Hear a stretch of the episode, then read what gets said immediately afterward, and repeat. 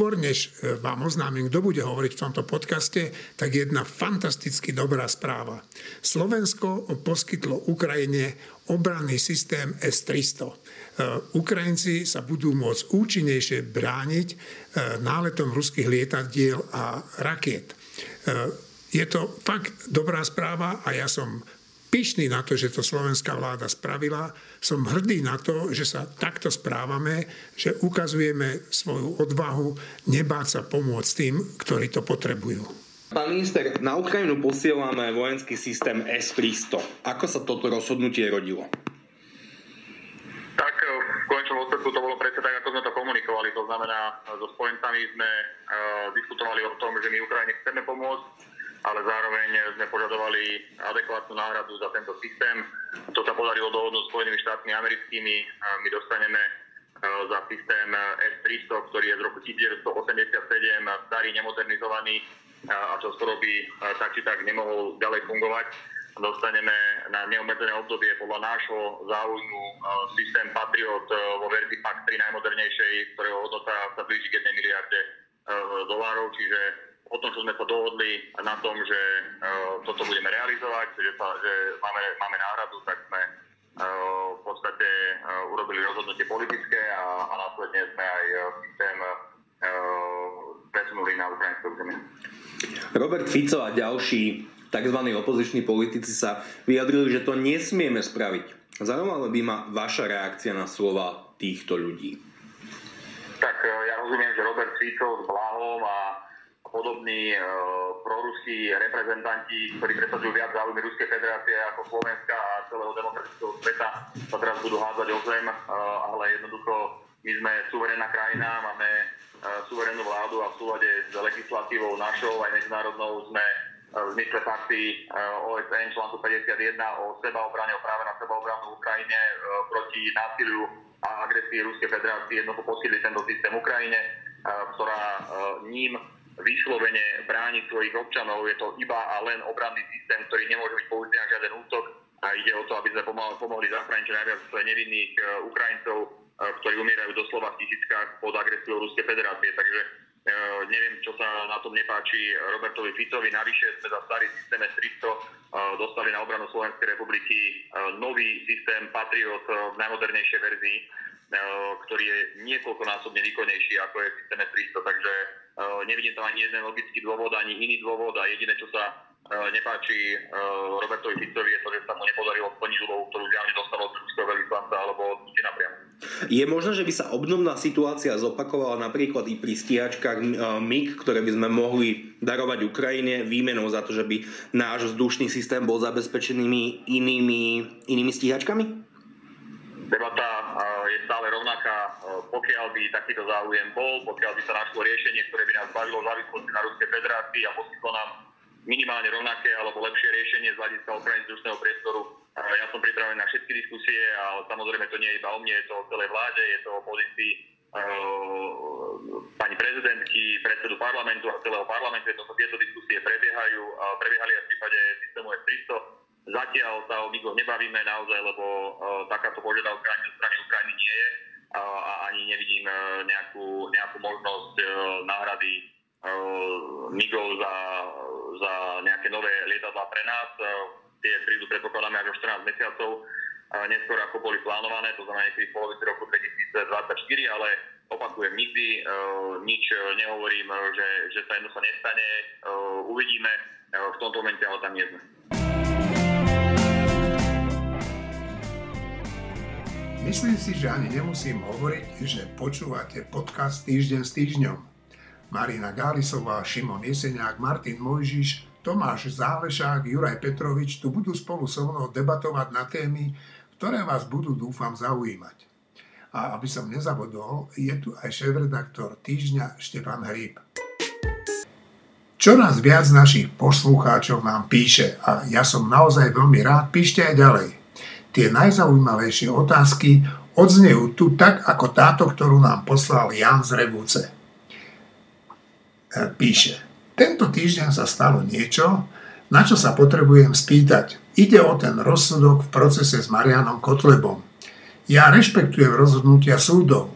Čo mi ale nejde do hlavy, je výška trestu. Jedná sa totiž o minimum, ktorému mohli sudcovia dať. Vysvetlili to tým, že vidia tam prognozu na zlepšenia alebo nápravu obžalovaného a je to dostatočná lehota na ochranu spoločnosti. Jedná sa o toho istého Mariana Kotlebu, ktorý v parlamente pri hlasovaní o zmluve z USA pochodoval so zdvihnutou pravicou. To je dôkaz toho, že chovanie Mariana Kotlebu sa nezlepšuje. Viete mi, prosím, niekto vysvetliť tento rozsudok?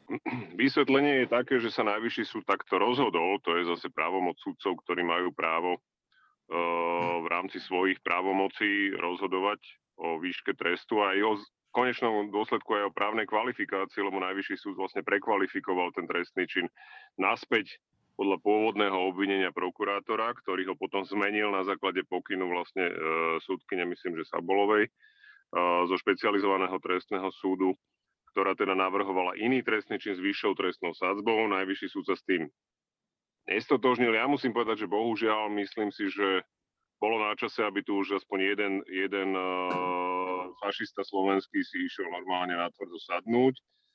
Na druhej strane jednoducho aj toto je krok dopredu, pretože keď si spomenieme, tak tu sa diali také veci, že už dávno mal niekto byť minimálne odsúdený a nie len na nejaký peňažitý trest, ktorý ho síce stal e, ktorý proste ho nestal ani len stratu mandátu, pretože ten sa vy, e, zahladí momentom zaplatenia pokuty. Tu je faktom to, že Kotleba príde o poslanecký mandát a keďže je odsudený za úmyselný e, trestný čin, tak ani nebude môcť kandidovať v ďalších voľbách. To, čo mňa na tom celom najviac vyrušuje, je náš úžasný 363 prokurátor Žilinka, ktorý namiesto toho, aby už dávno podal znovu návrh na rozpustenie LSNS a podľa mňa aj rozpustenie republiky, lebo to sú len fašisti v bledo-zelenom. To, to, LSNS sú fašisti v tmavo-zelenom, lebo to je, ten, to je tá farba 1488 tak toto sú nejakí fašisti v bledozelenom, takže ja si myslím, že obidve tie strany treba dať návrh na rozpustenie a verím tomu, že vzhľadom na to, čo produkujú vo verejnom priestore, by to nemal byť problém tieto strany rozpustiť. Bohužiaľ, sme na Slovensku a eh, na Slovensku je aj odsudenie prominentného fašistu na podmenečný trest v zásade bohužiaľ dobrá správa. Marina a potom Šimon. No, ja mám pocit, že bolo dobré, že pôvodne že tá súdkynia e, prekvalifikovala trestný obvinenie. A to je taký celkom zaujímavý, mm, u nás síce nemáme precedenčný systém, ale aj tak je celkom zaujímavé, že ono to sa v tej judikatúre odráža, čiže je fajn, že to urobila. To, že to najvyšší súd napokon prekvalifikoval naspäť, pôsobí v tomto kontexte trošku až nelogicky, lebo úprimne označiť e, Mariana Kotlebu iba za sympatizanta je trošku primálo. Na druhej strane, samozrejme, bola by som radšej, keby ho posadili do basy za niečo podstatnejšie, ako sú čísla, ale už v tejto situácii by úplne stačilo, keby tam išiel aj za tie čísla, bolo by to morálne správne a hoci by to formálne bolo iba za tie čísla, morálne by to bolo za to všetko ostatné. Čiže ja by som nemala problém s tým, keby išiel do basy a bolo by to určite dobre pre tento štát. Je tu len jeden faktor, e, čo sa týka rozpustenia jeho strany, že ale to je možno taká maličkosť. Možno, že v momentálnej situácii je trošku lepšie, keď sa tá dezolátna scéna rozrieďuje medzi viacero politických subjektov. Šimon a potom Juraj chce reagovať. Je len na Marko nečinnosti pána 363 ohľadne LSNS a republiky, no tak asi ich nemôže veľmi rozpustiť, lebo by sa mu úžilo to portfólio strán, za ktoré môže v ďalších voľbách kandidovať. No, Juraj? No ja len na tú poznámku, že možno, že to je teraz lepšie. Ja viem, čo, na čo naražaš, Marina, to je proste systém SNS a práva SNS E, ktorý môže riediť hlasy pre, pre extrémistov. Ja si práve myslím, že tieto obidve tie strany treba rozpustiť a, a to by sa malo dať stihnúť do volieb, takže tým pádom by ani jedna tá strana nemala mať šancu kandidovať vo voľbách. A napriek tomu, aj keby sa to náhodou nestalo, ja si myslím, že tieto, tieto, tento pohľad by nemal hrať rolu v prípade takýchto strán. Jednoducho tie treba rozpustiť a zrušiť. Šimon a potom Tomáš. Ja len z také reál politiky, že neviem úplne, či nám toto niečo pomôže, i keď ja by som nebol proti, ak by sa LSNS i republika rozpustila, ale tí poslanci, ktorí nie sú odsúdení za akýkoľvek trestný čin, budú môcť do parlamentu alebo do vúcky alebo všade kandidovať i tak, takže mm, neviem, či je toto riešenie, ktoré, nie, ktoré priniesie i reálne výsledky. Máme tu národnú koalíciu, e, veľkú prorúskú koalíciu a kadejaké iné strany, za ktoré budú môcť tie, e, títo, títo kandidáti a títo súčasní poslanci kandidovať. No, Juraj chce, e, chce reagovať a potom Tomáš. Uh, tá reál politika súvisí práve, Šimon, aj s peniazmi. To znamená, keď raz rozpustím nejakú stranu, tak tá strana už nemôže dostávať príspevky za hlasy vo voľbách a nemôže dostávať príspevky od štátu na činnosť. Musíme si uvedomiť, že my momentálne z našich daní financujeme uh, proruskú a, a protislovenskú kampaň, jak LSNS, tak republiky, pretože používajú prostriedky zo štátneho rozpočtu, ktoré im idú na účet na túto propagandu a na svoju činnosť. To znamená, že tam je, tam je veľmi dôležité aj to, aby sa tieto skupiny odrezali od zdroja financí. A to je podľa mňa tiež jeden z dôvodov, prečo tie strany treba čo najskôr rozpustiť. Tomáš? No k tomu, čo bolo povedané, mm, sotva môžem niečo dodať, tam s, tou väčšinou, s väčšinou bodov súhlasím, ale dodám snáď len, že trestný postih Eh, či už na vyššej alebo nižšej miere sadzby, je len sine qua non. Ale celý ten problém je širší a on sa, mm, ako čeliť extrému, ako čeliť eh, rozvratným tendenciám, ohrozujúcim v konečnom dôsledku náš, náš ústavný systém. A to sa netýka len trestnej legislatívy, to sa netýka len, len legislatívy, to sa týka dlhodobých e, postupov, dlhodobej politiky. V neposlednom rade sa to týka aj otázky vzdelávania. To teraz nemôžem samozrejme rozoberať, ale len to spomeniem. Dobre, no Martin a na záver Štefan. Ja si paradoxne myslím, že je to dobrý rozsudok, aj tento znížený prišiel neskoro. To určite súhlasím s tým, že ten, že ten roztok prišiel veľmi, veľmi neskoro, mal byť už dávno, ale prvý rozsudok v tých veciach nemá byť drakonický, si myslím, vo všeobecnosti. To znamená, že, že tam má byť nejaká logická postupnosť, že toto je prvé varovanie, už nie len varovanie, ale odsúdenie.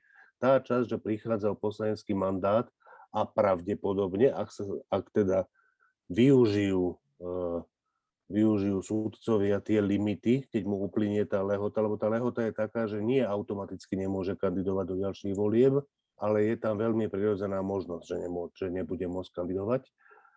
Čiže toto si ja myslím. Na druhej strane, to, čo tu povedal Jura, je, je úplne vážna vec, ktorá ja som ju nezaregistroval, že by zaznela na tom súde, ale to je možno len moja chyba, že tam celý čas bola otázka, že či 1488 je symbol alebo nie je symbol. Oni tvrdili, že nie je. Samozrejme, že je, ale tá obrana bola taká.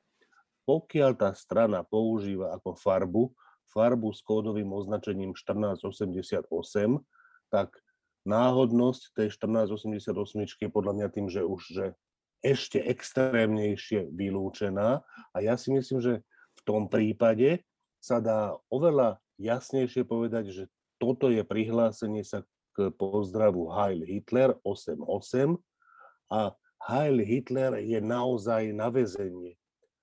Na druhej strane by som chcel oceniť Kotlebu a jeho stranu, že majú k Hitlerovi a k Rusku ten vzťah, ktorý je správny, historicky správny, že ich berú ako rovnakých kamarátov.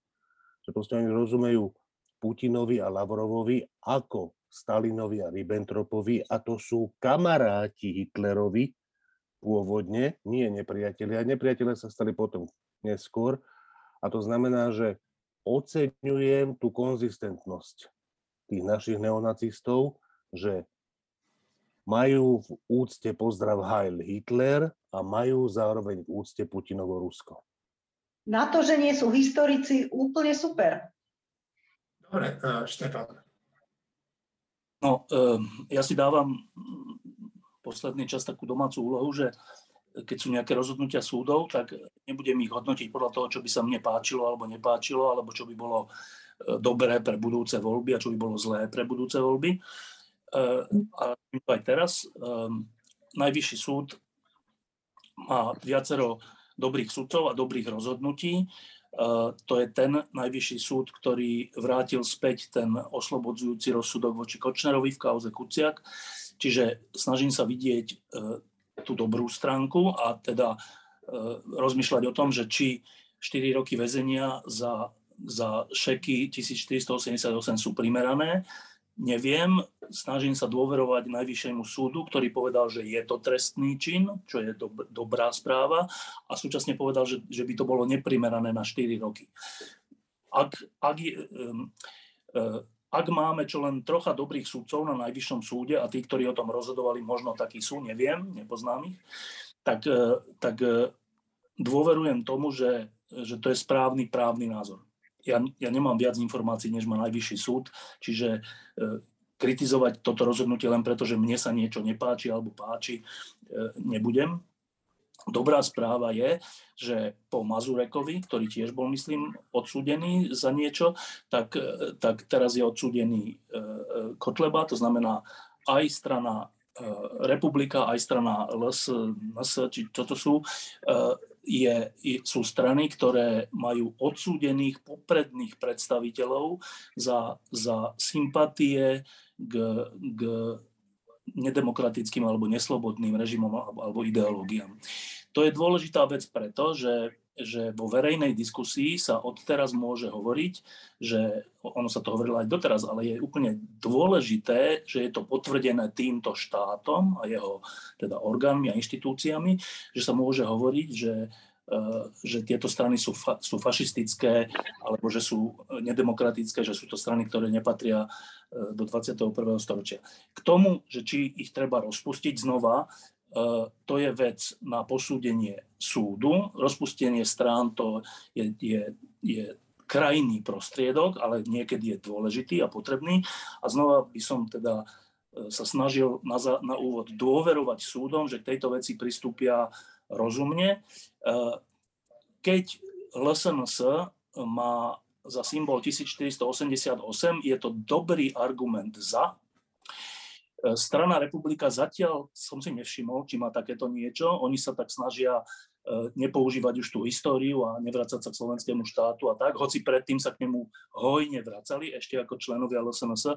Čiže ono to rozdelenie tých strán na dve, tej jednej strany na dve vyzerá skôr účelové, vyzerá to skôr tak, že e, si to poistili, že keby náhodou bol Kotleba odsúdený a strana LSNS rozpustená, tak vlastne budú mať druhú stranu, druhý košiar rovnakého typu. E, zatiaľ je to účinné, ale však e, ja si myslím, že oni sa neudržia, že skôr alebo neskôr aj k tej minulosti, aj k tým nedemokratickým režimom, aj k tomu Hitlerovi, aj k tomu slovenskému štátu sa vrátia a, a to bude vtedy argument na rozpustenie aj republiky.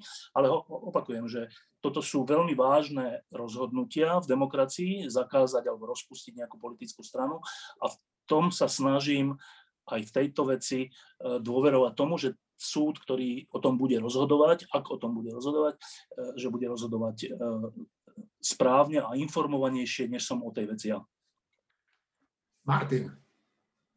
Ja len pre uistenie, Štefan, sa chcem spýtať, že, že či tomu dobre rozumiem, že, že nekomentovať rozhodnutia súdov, pokiaľ sa nachádzajú v nejakom priateľnom intervale, čo myslím, že podľa teba aj podľa mňa sa tento rozsudok nachádza.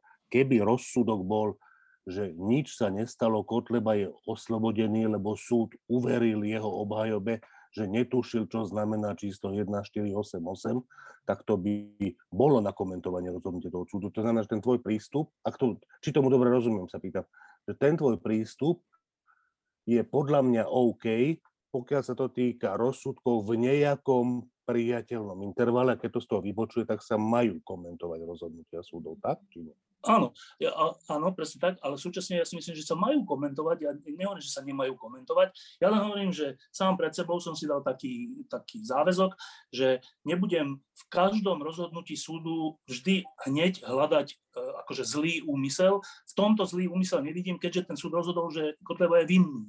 Čiže v, tom, v tomto zmysle som to myslel. Keď som si predčasom prečítal článok, o tom, ako by mal byť ukrajinský národ v podstate vyhľadený, aký osud mu Rusi pripravujú, ako mala byť vyvraždená inteligencia, vyvraždení všetci, ktorí v tejto poslednej vojne so zbraňou v ruke chránia svoju vlast Ukrajinu, tak som si uvedomil, že vlastne ani nejde o nič prekvapivé. Toto Rusi robia celú svoju históriu. Zaberajú územia a kinožia ich obyvateľov. A ak sa to inak nedá, tak sa ich aspoň pokúšajú poruštiť tak, ako kedysi to skúšali aj s nami.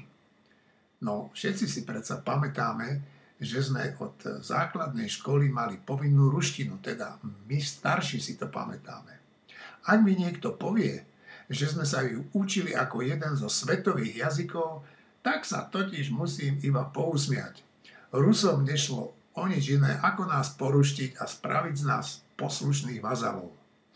Taký osud chystali nielen Čechom a Slovákom, ale podobné zámery mali aj s Maďarmi, Poliakmi, Bulharmi, no a dokonca aj s Nemcami. Keby sa ich ríša zla nakoniec nerozpadla, tak by sa im to možno aj podarilo. Reagan pred niekoľkými rokmi, keď bol prezidentom Spojených štátov amerických, označil zväz sovietských socialistických republik za ríšu zla. A pred niekoľkými hodinami som sa dozvedel, že v Krematorsku Rusi zautočili e, raketami, myslím, na železničnú stanicu, kde sa zhromažďovali ľudia, ktorí zo strachu pred vojnou chceli z tohoto veľkého mesta odísť. A tá raketa zabila zatiaľ 30 ľudí a mnohých zranila. Je aj súčasné Rusko ríšou zla, povedal by to o Rusku e, nebohý Ronald Reagan? Juraj. No, ja si myslím, že dnes vôbec nie je dôvod pochybovať o tom, že by to povedal, však nakoniec aj Joe Biden povedal, že Putin je vojnový zločinec, za čo teda potom mala diplomácia trošku zapálené litka, čo je pochopiteľné, lebo je to diplomácia, ale, ale v konečnom dôsledku ja si myslím, že to nie je len o tom dnešnom Kramatorsku, to je aj ďalšia, ďalšie mestečko, ktoré bolo proste bombardované raketami, kde dodnes nevieme, koľko ľudí zahynulo pod troskami panelákov, ktoré spadli. Je to samozrejme Buča, Uh, to sú vojnové zločiny. To je, to je skutočne to je skutočne niečo, čo Európa nezažila od druhej svetovej vojny. Je to cielené vraždenie civilistov, je to cielené terorizovanie ľudí, ktorí nemajú v podstate žiadny, žiadnu vinu na tom, na tom celom konflikte. Je to snaha uh, podľa mňa skutočne zastrašiť Ukrajincov, tlačiť Zelenského do tej Sofínej voľby, o ktorej písal Štefan, povedzme, v tom poslednom poslednom editoriáli, kde skutočne potom oni môžu vyvíjať tlak na rokovania, však sa dohodnite a my prestaneme vraždiť tých Ukrajincov, hej, keď nám uvoľníte toto, toto, toto. Takže je to, je to absolútne odporný spôsob uh, vedenia boja, ktorý si v ničom nezadá s Hitlerom, takže tam nie je otázka, či to je, samozrejme, že to je ríša zla, a problém je, že teda samozrejme istú mieru viny nie sú všetci Rusi, ktorí, ktorí toto dovolili, ktorí to, ten režim proste nejakým spôsobom udržali pri živote tak dlho, ktorí ho volili, ktorí dodnes konzumujú tú, tú, tú propagandu. A napriek tomu, že my sme mali ten sporieňo, že teda, že či naozaj všetci sú takí, ja si tiež nemyslím, že sú všetci takí, ale proste uh, aj ten môj hnev nejakým spôsobom narastá a mám pocit, že je to skutočne, že to ide niekam, kde, kde už vôbec nebude žiadna možnosť iná, ako to Rusko poraziť, rozdeliť, obsadiť a nejakým spôsobom začať prevychovávať, čo môže trvať aj ďalších 100 rokov alebo aj viacej, neviem. Je to zlé. Ja, si nemysl- ja si nemyslím, že my sme mali spory, ja som nikdy netvrdil, že všetci Rusi sú zlí, a, ale to nie je dôležité. Ja by som ale sa rád spýtal na takúto vec, že však e, nepamätám si to, lebo som to nezažil, ale spojenci počas druhej svetovej vojny urobili niečo podobné. Napríklad zbombardovali Drážďany a tam zomrelo tuším 30 tisíc ľudí civilov. To, to nebol vojenský cieľ. Toto nám e, ako, nejako ako keby ušlo, že, že aj tieto veci sa diali aj, aj počas druhej svetovej vojny a páchali tie zločiny, však vo Veľkej Británii o tom bola veľká debata, páchali tie činy demokratické armády. Tak ako to vidíte, Marina? Čo, ešte som chcela povedať niečo iné k tomu, že prečo je Rusko ríšou zlá a je ňou strašne dlhodobo, vôbec nie iba teraz. Ak hovoríme o tom, že či sú všetci Rusi zlí, no nie sú. Absolútne nie. A osobne poznám stra- e, zo pár ľudí, ktorí odišli z Ruska kvôli Putinovi a protestujú proti nemu tu od prvých dní invázie. Ale ten istý ruský režim, ktorý ničí Ukrajinu, ten istý ruský režim ničí svojich občanov, Rusov. On ich ničí, systematicky im vymýva mozgy, on ich fyzicky ničí, posádza ich za mreže, súdi ich za akékoľvek vyjadrenie nesúhlasu s politikou Putina tento režim je naozaj, Rusko je ríšou zla v tomto zmysle, že ono ničí aj samo seba, ono požiera vlastných občanov a robí z nich absolútnych zombíkov. A takisto je ríšou zla v tom zmysle, čo robí na Ukrajine. O tom nie je pochyb, ale to je len taký, by som povedala, strašne viditeľný prejav toho zla. Lebo to zlo tam tlie už strašne dávno Čiže áno, Rusko je ríšou zla. A ešte som chcela povedať, že ono to vyzerá tak, že táto taktika robiť strašne zle civilistom a vraždiť ich na Ukrajine, ono to vyzerá skoro až tak šialene, že prečo by to robili. Že veď sebe tým nepomáhajú. No pomáhajú, pretože jednak tým zastrašujú tú Ukrajinu, tlačiajú k tým rokovaniam, ako už sa spomínalo, a jednak robia jednu vec. Celkom dosť tých ruských vojakov sa vzdávalo na ukrajinskom území. A teraz, po tomto všetkom, keď Ukrajinci vidia, čo sa dialo na týchto obsadených územiach dočasne okupovaných Rusmi alebo obliehaných Rusmi, tak e, podľa mňa sa dosť veľa ruských vojakov už bojí vzdať, pretože tí Ukrajinci sú už nie naladení tak priaznivo voči ním ako predtým a už ich neberú len ako také nevedomé a možno nie celkom dobrovoľne spolupracujúce súčiastky tej mašinérie. Čiže ruskí velitelia doslova podľa mňa podporujú a vydávajú rozkazy na takéto niečo, aby zabránili tomu, aby sa ich ľudia vzdávali. Takže toto som vlastne chcela povedať. A ty sa pýtal na tú druhú svetovú vojnu? No, tak to som len tak spomenul, nemusíme. Dobre, OK. No, dobre, Martin a potom Šimon. A to je zaujímavé, že ja so všetkými tromi, čo ste predtým k tomuto hovorili, veľmi súhlasím a zároveň nesúhlasím. S každým jedným zvlášť. A keďže ten súhlas je s tým, čo ste hovorili, tak budem hovoriť o tom nesúhlase. To neznamená, že ten nesúhlas je taký výrazný. K tomu, čo hovorili Juraj, je, že to není tak, že od druhej svetovej vojny sme to nezažili. Podľa mňa tie veci sa dejú v každej vojne, naposledy teda v juhoslovanskej vojne e, v Srbko-Chorvátskej sa diali vo obrovskej miere a opakovane. Podľa mňa sa dejú všade. Na druhej strane nesúhlasím s tým, čo hovorí Jeňo, že príklad toho je bombardovanie Drážďan, lebo to je tá bežná chyba, ktorú robíme, že keď bombardujú jedni strašne a keď bombardujú druhý strašne, že to je podobné. No nie je. Rusi bombardujú krajinu, ktorá absolútne ničím nevyprovokovala tú vojnu spojenci bombardovali Drážďany v záujme ukončenia rýchleho tej vojny, demonstrácie tej prevahy a toho, že čo sú schopní robiť. Druhá vec je, že Hitler nie je, nebol schopný sa vzdať, až teda, kým neprišli si po ňo do Berlína. A tretia vec, že ja si myslím, že je trošku príliš príkre označenie dnes, ešte, ešte zatiaľ, Ruska za ríšu zla. Úplne súhlasím s tým Reganovým označením. Bolo to komunistické zlo, ktoré zotročilo veľké množstvo štátov, držalo ich pod tou čižmou vojenskou. Dnes si myslím, že Rusko sa chce, nie celé Rusko, ale vedenie ruské chce, aby sa to stalo tým, čo mu hovoríme ríša zla. A tí občania tomu po tisíckach až desiatkách tisíc protestujú, ale to je v 130 či 140 miliónovom národe nie je až tak veľa, ale treba si uvedomiť, že tam sú aj takíto ľudia. To, že či sú zodpovední za Putina alebo nie, to je strašne ťažká otázka, lebo oni s tým nemohli nič spraviť. Časť z nich toho Putina volí, tak ako u nás volili ľudia Mečiara alebo Fica a sú za to zodpovední. Proste ja by som bol opatrní s tým, či je to ríša zla, aj keď veľmi pracujú na tom, aby sa veľmi rýchlo tým stali, ale podľa mňa ešte pred mesiacom a pol boli inou ríšou, než sú dnes.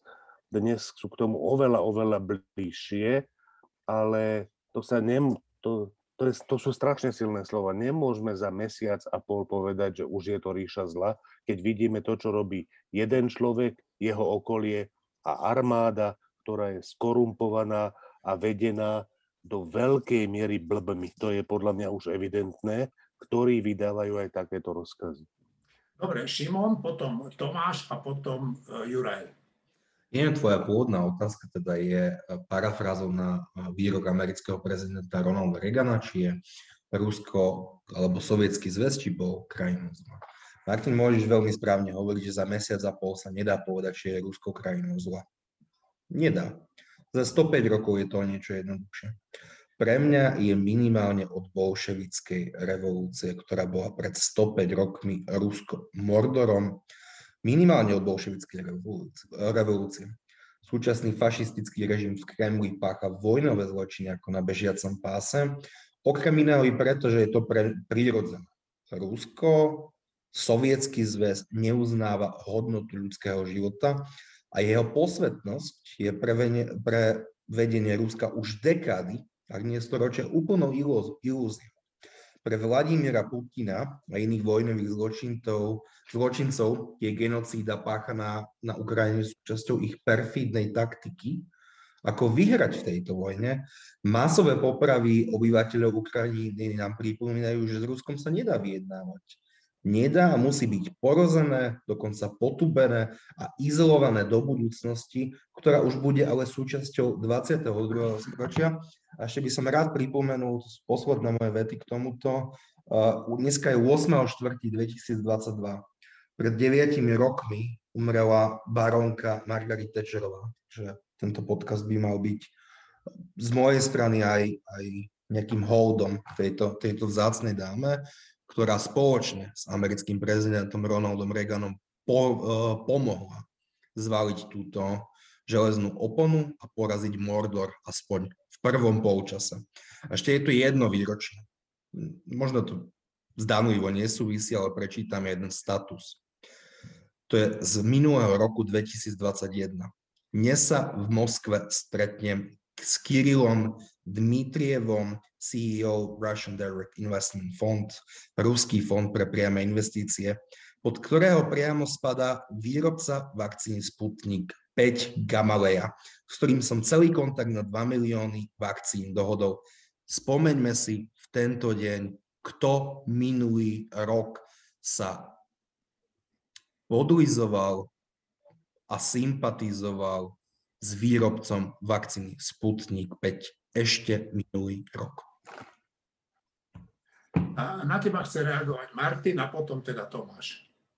E, znova, ja vo veľkej miere súhlasím s tým, čo povedal Šimon, ale zároveň je to výborný príklad toho, že treba byť opatrný v týchto úvahách. Akože 105 rokov je sovietský zväz Mordor, ale z toho 85 je aj Ukrajina Mordor. Čiže aj Ukrajina je ríša zla dnes. Ja netvrdím, že to si povedal, alebo že to si mal na mysli. Ja len hovorím, že úvahy, ktoré vyzerajú veľmi presvedčivo, nemusia byť až také bezchybné, keď sa na ne človek pozrie. To, to, to znamená, že, že Rusko bolo inou ríšou zla do roku 90, inou ríšou zla od roku 90 do roku 2022 a inou ríšou sa stáva za posledný mesiac a pol. Ja len vravím, dnes nemyslím si, že je to nejaká strašná chyba, keď sa nazve ríšou zla, ale vyzýval by som k drobnej opatrnosti, na ktorú už za chvíľu možno nebude dôvod. Akože tí Rusi naozaj robia veľmi rýchlo a veľmi veľa preto, aby si to znova zaslúžili to označenie. Dobre, Tomáš a potom Štefan, ako zvyčajne nakoniec. Okay, po A. E, ďakujem, Šimon, že si spomenul pamiatku Megy Thatcherovej, to by si zaslúžilo aj obširnejšiu tému, ale teraz najskôr krátko k tomu charakteru ruského režimu súčasného, potom e, dve, tri vety k tej druhej svetovej vojne a ešte aj k tým civilným stratám ako takým e, na Ukrajine. Takže po A. Ruský režim, ako ho tu máme dnes, má za sebou istý vývoj, ale dnes a nie som jediný, si dovolím povedať, že je to istý druh fašizmu. Je to režim, ktorý vykazuje fenomenálne znaky fašizmu. Normálne toto slovo používam opatrne z toho dôvodu, že je strašne nadužívané, vágne používané, zneužívané, podobne ako prirovnania k Hitlerovi. E, nemyslím tým samozrejme, že Rusko je tretia ríša, to, to nestotožňujem, ale je to druh fašizmu, vymenovávanie tých jednotlivých, jednotlivých črt e, si nechám na inokedy, ale myslím, že zhruba vieme, o akú kombináciu ide. Pokiaľ ide o tie morálne zlyhania demokracii v rôznych vojnách, napríklad sa o tom hovorí aj v súvislosti e, s kobercovým bombardovaním Drážďan, Hamburgu alebo japonských miest zo strany západných spojencov, zo strany Ameriky na Japonsku a tak ďalej. Konec koncov aj bombardovanie Hirošimy a Nagasaki do toho patrí. Nuž, ja som síce dlhodobo toho názoru, že išlo o istý druh morálneho zlyhania, ale nie je to celkom dobre porovnateľné morálne zlyhanie s morálnymi zlyhaniami plánovitej genocídy páchanej totalitnými režimami, to poprvé.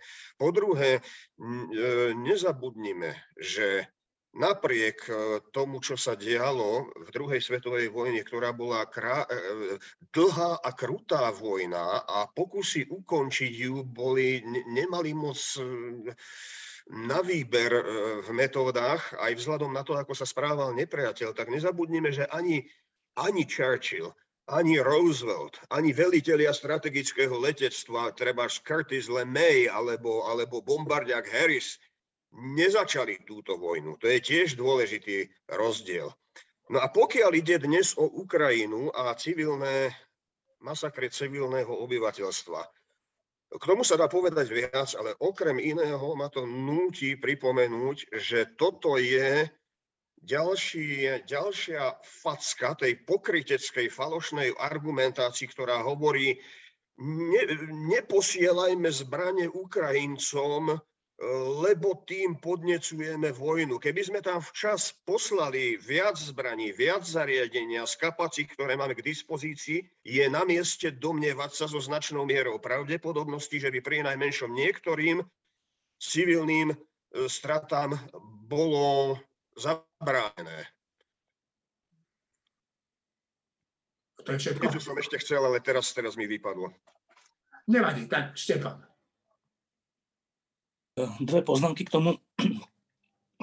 Jednak tým drážďam a e, Hirošime Nagasaki a druhá k samotnému Rusku. E, to je, to je veľmi zaujímavý problém e, a není taký jednoduchý. Samozrejme to prvé, čo treba povedať je, že keď niekto vyvolá vojnu a spôsobuje umieranie miliónov ľudí, tak odveta, alebo teda akcia proti takémuto agresorovi si vždy vyžiada civilné obete tých, ktorí e, tú vojnu vyvolali. A nie je to to isté. Nie je to to isté, že keď vyvoláva vojnu, akože nevyprovokovanú a zabíja civilistov. Nie je to isté, ako keď sa niekto bráni a potom toho agresora chce zatlačiť a tiež zabije civilistov. Nie je to tá istá situácia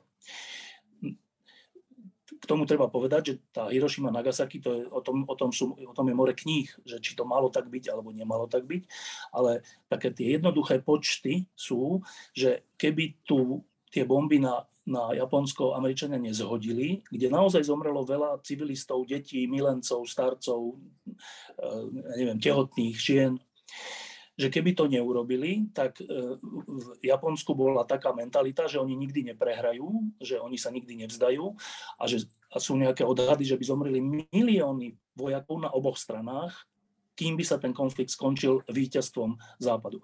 Ale milióny ľudí by zomrelo a to rozhodnutie vtedy zodpovedných prezidentov alebo teda generálov je strašne ťažké v tej situácii, že tak si to troška predstavme, že sme v situácii, že môžem rozhodnúť o zhodení bomb, e, atomových bomb na, na dve mestá, čím tam zomre veľa, veľa, veľa nevinných ľudí, detí a tak. Ale keď to neurobím, tak zomrie milióny ľudí na oboch stranách. Čo urobím? Takže život miliónov vojakov, mladých mužov je cenný. To nie je tak, že vojak, vojak milióny, môže... Je, no nie, to odhady sú, že milióny by to boli. Pri obsadzovaní To je jedno, to je jedno, ale nebolo. Bolo. A, a, a to je ťažké rozhodnutie, že, že a, a teda Američania sa rozhodli tak, ako sa rozhodli, polka sveta ich za to nenávidí, ale podľa mňa tam treba uvažovať o tom, že, čo by, že keby sa to nestalo, čo iné by sa stalo. A to nie je tak, že keby sa to nestalo, tak by bol mier. To je tak, že keby sa to nestalo, tak by dlhšie trvala vojna s mnohými mŕtvými. Čiže e, nechcel by som byť v koži ľudí, ktorí o tom rozhodujú, ale keď sa na to pozeráme a sme povedzme aj morálne rozhorčení, že ako mohli chodiť na Drážďany toľko bomba na japonské mesta, tak, tak E, to morálne rozhodčenie by malo byť trocha tlmené tým, že a čo by sme my iné urobili? Že teda by sme to neurobili a predlžili by sme vojnu a, a zomrelo by mnoho, mnoho iných ľudí. Není to také jednoduché. Ja, ja v tomto som skôr na strane Američanov, hoci si uvedomujem, že je to strašne ťažká, aj morálne ťažká vec.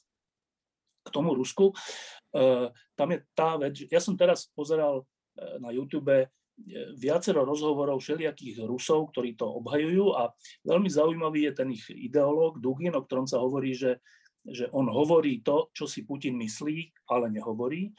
A to je, preto je to zaujímavé počúvať. A, a, a on hovorí, to je až také dých, dých vyražajúce, ale treba to si to vypočuť. On hovorí, že z hľadiska Ruska, že oni čo robia, je to, že e, Amerika už nebude bos sveta, budú viacerí bosovia, jedným z nich budú oni, Rusi. A Ukrajina, Gruzínsko a všetky ďalšie veci sú len prejavom tohto, že, že Rusko nechce byť druhej triedy e, krajina, ale chce byť znova jedným z pólov sveta. On to tam rovno takto hovorí, čiže tam nehovorí to, že, e, že tá vojna je, že Rusko sa cíti ohrozené tým, že by sa rozširovalo NATO, alebo že na Ukrajine sú nacisti, alebo že tam treba demilitarizovať, alebo čokoľvek. On proste hovorí, že Rusko sa rozhodlo, že bude zase veľké. A, a, a cestou k tomu je akýkoľvek prostriedok, napríklad vojna na Ukrajine. No, tak e, takto videné, e, keď to takto vidia samotní Rusi, že obyvateľstvo, tak znova, že E, keď žijem v tom, že môj štát má byť veľký a že to je jeho jediný zmysel existencie, teda nie, že tam má byť dobrá technológia, dobrý život, e, neviem, dobrá životná úroveň, ale že byť veľký, čím väčší, keď v tomto žijem a keď mi potom, keď mi potom líder povie, že no tak ja to idem uskutočniť, a ja s tým súhlasím, tak e, z môjho hľadiska vlastne, vlastne robím dobre pre svoju krajinu. Chcem, aby bola veľká. A to je tá ťažkosť pre, pre Rusov, že ako sa dá vôbec vymaniť z tejto mentality, ktorú majú celoživotne, desiatky, stovky rokov. Že to je ako, že ja celoživotne som slovanista. A teraz sa mám z toho vymaniť a povedať, že Slovan je zlý, drž Interu. No tak ako? Však to je moja súčasť. Že, že, no, to je taký komický príklad, ale to, niečo to hovorí, že, že, že tí, tí Rusi, ten Dugin a to všetko, čo z nášho hľadiska sa to zdá, že šialené, že čo im šíbe, že, za, že zabíjajú tam ľudí a tak, že čo, to sú Mordor, čo sú oni zač. Ale z ich hľadiska, keď sa troška do toho vcítime, čo není vždy dobrá vec, ale niekedy je dobré na chvíľku sa do toho cítiť, čo to vlastne oni robia a prečo to robia, tak, tak oni to robia zo zlej motivácie. Proste, že majú zlú motiváciu, ale oni si o nej myslia, že je dobrá tak ako my si myslíme o našej motivácii, že je dobrá. No, čiže e, to, čo by pomohlo, je, keby sa podarilo zmeniť hlbokú vnútornú motiváciu Rusov žiť, že prečo žijú. No a teraz, že ako sa toto dá, ako sa toto dá?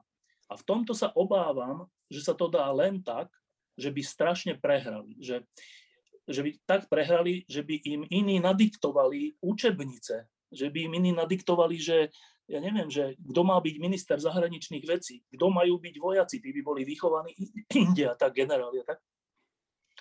Lenže toto sa dá urobiť v situácii, v druhej svetovej vojne sa to dalo urobiť, že Nemci prehrali a boli, boli akože zvonka, tam boli nielen ekonomická pomoc, ale aj morálna pomoc, ale aj učebnicová pomoc, ale aj geopolitická pomoc, akákoľvek pomoc. No, dnes E, e, Nemecko nemalo jadrové zbranie, Rusko má jadrové zbranie. Čiže toto sa dá toto sa asi nedá takto urobiť, ako to bolo v druhej svetovej vojne, lebo dá sa ísť iba potiaľ, že, že kým Rusi nepoužijú jadrové zbranie. A kedy oni použijú jadrové zbranie? No keby mali prehrať na svojom území. Myslím, že to tak aj povedali, že my by sme, ten Peskov povedal, že my sme použili jadrovú zbraň v prípade, keby bola ohrozená existencia Ruska. No existencia Ruska je ohrozená kedy? Vtedy, keby bolo okupované. To je v preklade. Čiže, čiže skoro, skoro je to neriešiteľná situácia, že táto mentalita byť veľký a za akúkoľvek cenu, aj za cenu zabíjania okolitých ľudí z okolitých krajín a zaberania okolitých území, že táto mentalita sa dá zmeniť strašnou prehrou, ale tá prehra v zmysle kapitulácie pri jadrových zbraniach nie je celkom možná. Tak e, akože ľudským rozumom je to neriešiteľná situácia, ale zase ja dôverujem v to, že v dejinách sa dejú také veci, ktoré sú nepredvídateľné, nepredvídané a že sa to nejak inak môže vyriešiť. Ale to, že sa to vyriešiť musí, je úplne že zrejme. Že toto neskončí tak, že, že, vlastne sa tu, že vlastne veci tak utíchnú. To tak nie je už. Že keď Rusi toto začali, z toho sa nedá vycúvať, že vlastne nič tak poďme naspäť obchodovať a tak. To, toto sa nedá. Čiže e, je to ťaživá vec. Ja mám už len jednu vec a opäť je to mail nášho čitateľa a ja som si istý, že my na to nevieme odpovedať, ale keďže nám ten čitateľ napísal a ten poslucháč napísal ten mail, tak ja ho prečítam a skúste mi niekto na to odpovedať, aj keď viem, že e, asi nebudete vedieť. Dobrý deň, pán Korda. Rád by som prispel do zoznamu otázok pre reláciu Týždeň s týždňom. Môžu podľa vás Ukrajinci oslobodiť Krym? Poznámka. Ja osobne verím, že áno. S pozdravom Tomáš. No tak veríte? Povedzte mi len áno, nie. Ehm, ak môžem, v tejto chvíli si to viem ťažko predstaviť, Skôr, skôr sa obávam, že Krym bude jeden z tých neuralgických bodov dlhodobého studeného konfliktu. E, nehovorím o tom, čo by som si prial, hovorím o tom, ako sa mi to teraz v perspektíve javí. Juraj? A Martin, prepáč, Martin. Uh, ja si myslím, že nie je možné ukončiť tento konflikt, akože, že, že nechať ho v nejakom stave, že už to nie je ten konflikt, bez toho, aby sa Krím vrátil Ukrajine. Čiže ja, na rozdiel od Sulíka, si myslím, že Rusi raz Krím Ukrajine musia vrátiť. Inak je... Raz. Do, dokedy, do, dokedy sa to, ale dokedy sa to nestane, tak je tu studená vojna, ekonomická vojna a k tomu, čo Štefan vravel, že na to, aby sa Rusko zmenilo, by muselo prehrať tak, ako prehralo Nemecko a tak prehrať kvôli jadrovým zbraniam nemôže. S tým absolútne súhlasím istú nádej, ale to, nie, to nehovorím ako, že, že takto si myslím, že sa to stane, alebo že je to realistický scénár, ale viem si ho predstaviť a nevidím, že je 100% nerealistický. Je toto. Ak bude pokračovať ekonomická vojna, ak bude pokračovať, ak tomu dokážeme vydržať, ak dokážeme rozumieť tomu, že kým sa Krym nevráti a všet, celé hranice, tak ako boli v Budapešti dohodnuté, kým sa to nevráti, trvá studená vojna, ktorá zo strany západu má byť strašná, strašná ekonomická vojna, tak tie Rusy musia ísť dolu a dolu a dolu a podmienka bude, kým tam nebudete mať takú politickú reprezentáciu, ktorá zorganizuje referendum a v tom referende sa rozhodnete, že prijímate niečo ako Marshallov plán, alebo nie. Pokiaľ to neurobíte, tak sa neskončí táto ekonomická vojna. Netvrdím, že to je realistický scenár, hovorím len dosť nesmelo, že nevidím úplne jasne, že je totálne nerealistický, pričom úplne súhlasím so Štefanom, že to, čo, že nemecký scenár je tam neuskutočniteľný, ktorý sa ukázal veľmi úspešný. Simon a potom Marina. Odpoveď na čitateľovú otázku je Ukrajina samotná? Nie. Ukrajina s absolútnou podporou Západu, čo veľmi dobre vyjadril Martin, áno, je to možné. A ešte posledná vec, tá ekonomická vojna má byť tak silná, že Nokia 3310 bude v Rusku najmodernejší telefón, ktorý sa tam dostane. Dobre, uh, Marinka? So všetkým súhlasím a teda Keby to malo byť tak, že Ukrajina získa naspäť Krym, ktorý jej právom patrí, tak aby sa toto stalo, musí nastať nielen strašná ekonomická vojna, ale musí nastať aj niečo ako nové preteky v zbrojení. Na toto nezabúdajme. Západ bude musieť neuveriteľným spôsobom zmodernizovať svoje ozbrojené sily, svoje zbranie, všetko, čím bude vytvárať na Rusko doslova, že fyzický tlak, Nebude môcť už nikdy Západ ustúpiť a cúvnuť ani o krok. Tento tlak bude musieť byť neprerušený. A potom ja vkladám nádej ešte aj do takej veci, ktorá sa tu nespomenula, a to je rozvoj technológií. Tak ako v iných oblastiach my ešte nevieme, čo o 5 rokov bude možné, tak to nevieme ani vo vojenstve.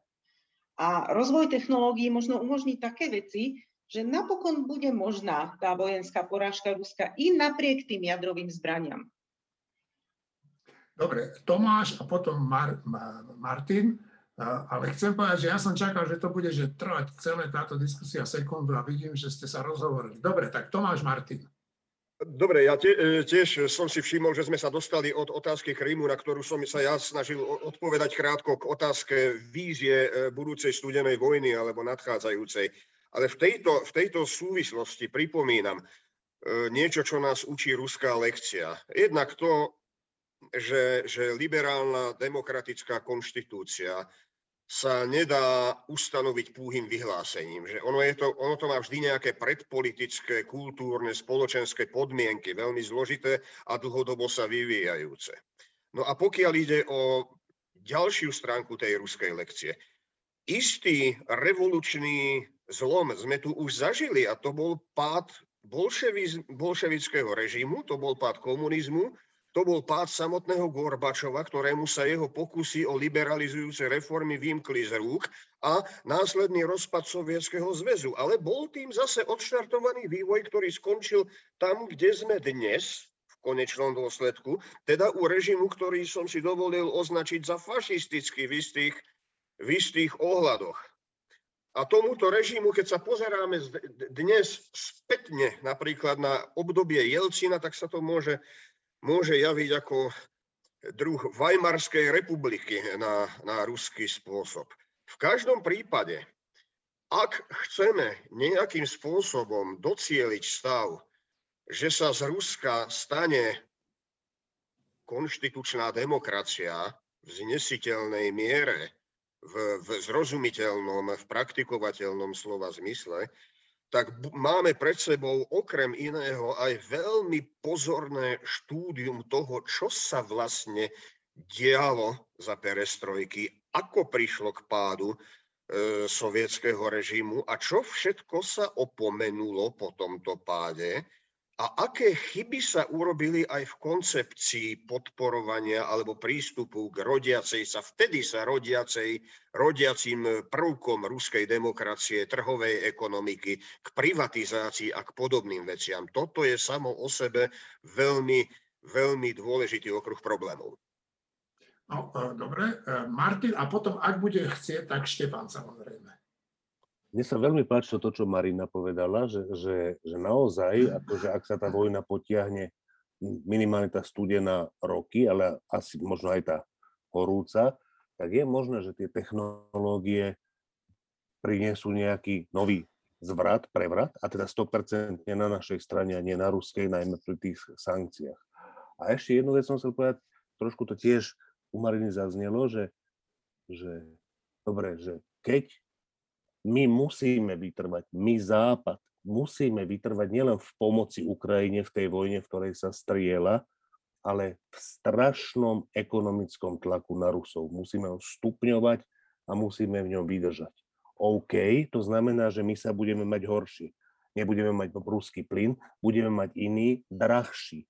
Bude drahšie teplo, bude drahšia výroba. Bude treba zbrojiť to, čo ide na zbrojenie, čo je čo je rakéta, ktorá sa vystrelí a je po nej a na druhej strane niečo zničí a je potom akože vojna znamená len a len ničenie namiesto toho, aby sme tie statky vyrábali, budeme sa mať horšie. Ale ja hovorím, však chvala Bohu, že sa budeme mať horšie. To tí Ukrajinci sa majú ako? A to je ich vojna alebo naša vojna. To je minimum, čo môžeme spraviť, že sa budeme mať oveľa horšie. A každý, kto si to nežel, aby sa mal hambiť. Štefan. E, k tej otázke, e, teraz sa deje na vojnovom poli to, že e, ruská armáda preskupuje svoje sily na, a teda premiesňuje sa do Luhanskej a Doneckej oblasti v tom zmysle, že ich chce ovládnuť nielen tie, tie doteraz okupované časti, alebo teda samozvané časti, ale celé, celý, celú tú Doneckú a Luhanskú oblasť. Čiže v tejto situácii ide Ukrajine skôr o to, aby aspoň časť Luhanskej a Donetskej oblasti obhájila, alebo aby tento útok nejak ustála, aby nezobrali Rusi celé tie územia, ale iba časti tých území.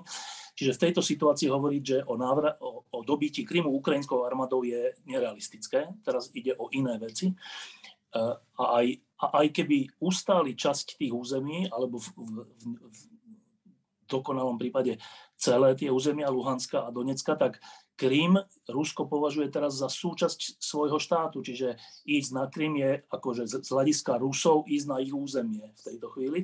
Čiže e, to je v tejto situácii ísť proti silnejšej krajine je strašne ťažké. Že, že skôr si myslím, že ten Krym, ja si myslím, že Krym sa Ukrajine vráti, ale že to bude trvať možno desiatky rokov. Že to nebude Nemyslím si, že to takto zostane navždy, lebo to, to by bola do, do očí bijúca nespravodlivosť, ktorá niekedy trvá na svete 10 ročia, možno aj storočie, ale skôr alebo neskôr sa tá nespravodlivosť napraví. V tomto som ja optimista, že nakoniec sa ten Krym e, Ukrajine vráti. A ešte jednu malú poznámku. V tejto chvíli, keď sa tu rozprávame, tak slovenský premiér Heger je v Kieve a to je že veľmi dobrá správa. Napriek tomu, že to malo byť už pred mesiacom alebo kedy, napriek tomu, že vtedy zaváhal, tak samotný fakt, že predseda slovenskej vlády je s predsedničkou Európskej komisie a, a s ministrom zahraničných vecí Európskej únie e, na území Kieva a rozpráva sa so Zelenským, je, že je, že úplne potešiteľný fakt toho, že slovenská vláda stojí na správnej strane dejín a to nie je na Slovensku len taká samozrejmosť. Ďakujem vám všetkým, že ste vydržali až doteraz. Ak chcete, aby sme tu hovorili o niečom, čo vás zaujíma, na čo potrebujete poznať naše názory, tak mi píšte na mail korda.týždeň.com Teda ešte raz korda.týždeň.com otcom. Prajem pokojný víkend a Ukrajine veľa šťastia a síl pri obrane pred ruskými agresormi. Do počutia.